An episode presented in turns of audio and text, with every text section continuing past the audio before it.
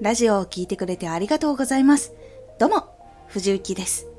さて、今回は、発信を安定させるための内面の見方。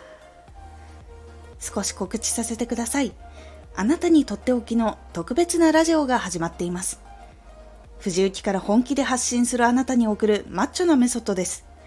有益な内容をしっかり発信するあなただからこそ収益化してほしい。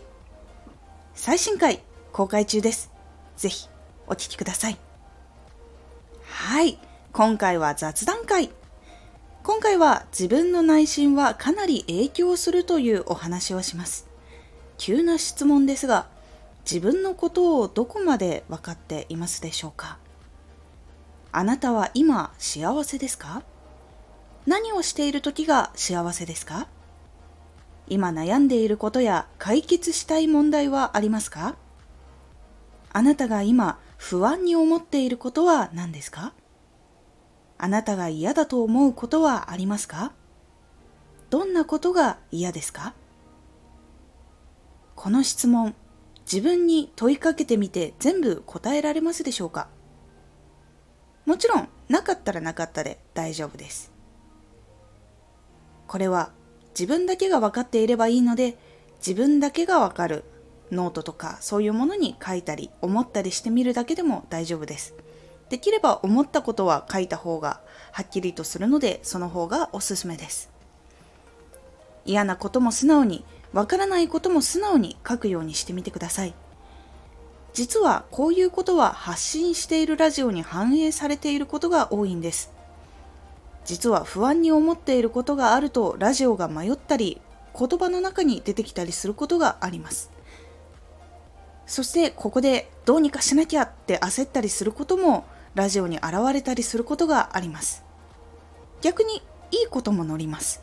楽しくしていたり幸せになっていると相手に自分の楽しいこと幸せなことが自然と伝わります。そうすると幸せな空気を感じたくて集まってくる人たちもいます。ですがマイナスのことはマイナスのままだと人が離れてしまう可能性が高くなってしまうのです。それを解消するためには、今自分が感じていることを自分がはっきりと知ることが大事になります。これは解決しなくても今はいいんです。自分、こういうことが嫌だと感じているんだ、不安だと感じているんだ、そしてこういうことは幸せだ、楽しいと感じるんだ、でもいいんです。そうするだけでも気持ちが軽くなります。誰かに受け入れてもらった時のような安心感、もしくは肩が軽くなるみたいな感覚になることもあります。これが大事になります。解決するためには向き合ったりそこから逃げるなども対策をすることができます。そこから先もできるのであればした方がいいです。把握した後に実際に対策考えて行動するというところまでできれば結構いいです。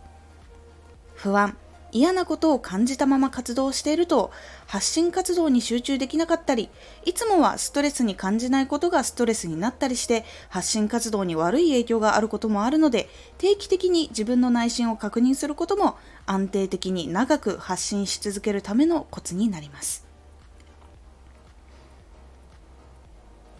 今回のおすすめラジオ。ラジオを成長させた理由を知ることが次の成長へつながる。いいところを把握してどうやったら伸びたということを理解した上でそれをこの先どうやって使っていくかということを考えたりやっていくラジオになっています。このラジオでは毎日16時と19時に声優だった経験を活かして初心者でも発信上級者になれる情報を発信していますのでフォローしてお待ちください。Twitter もやっています。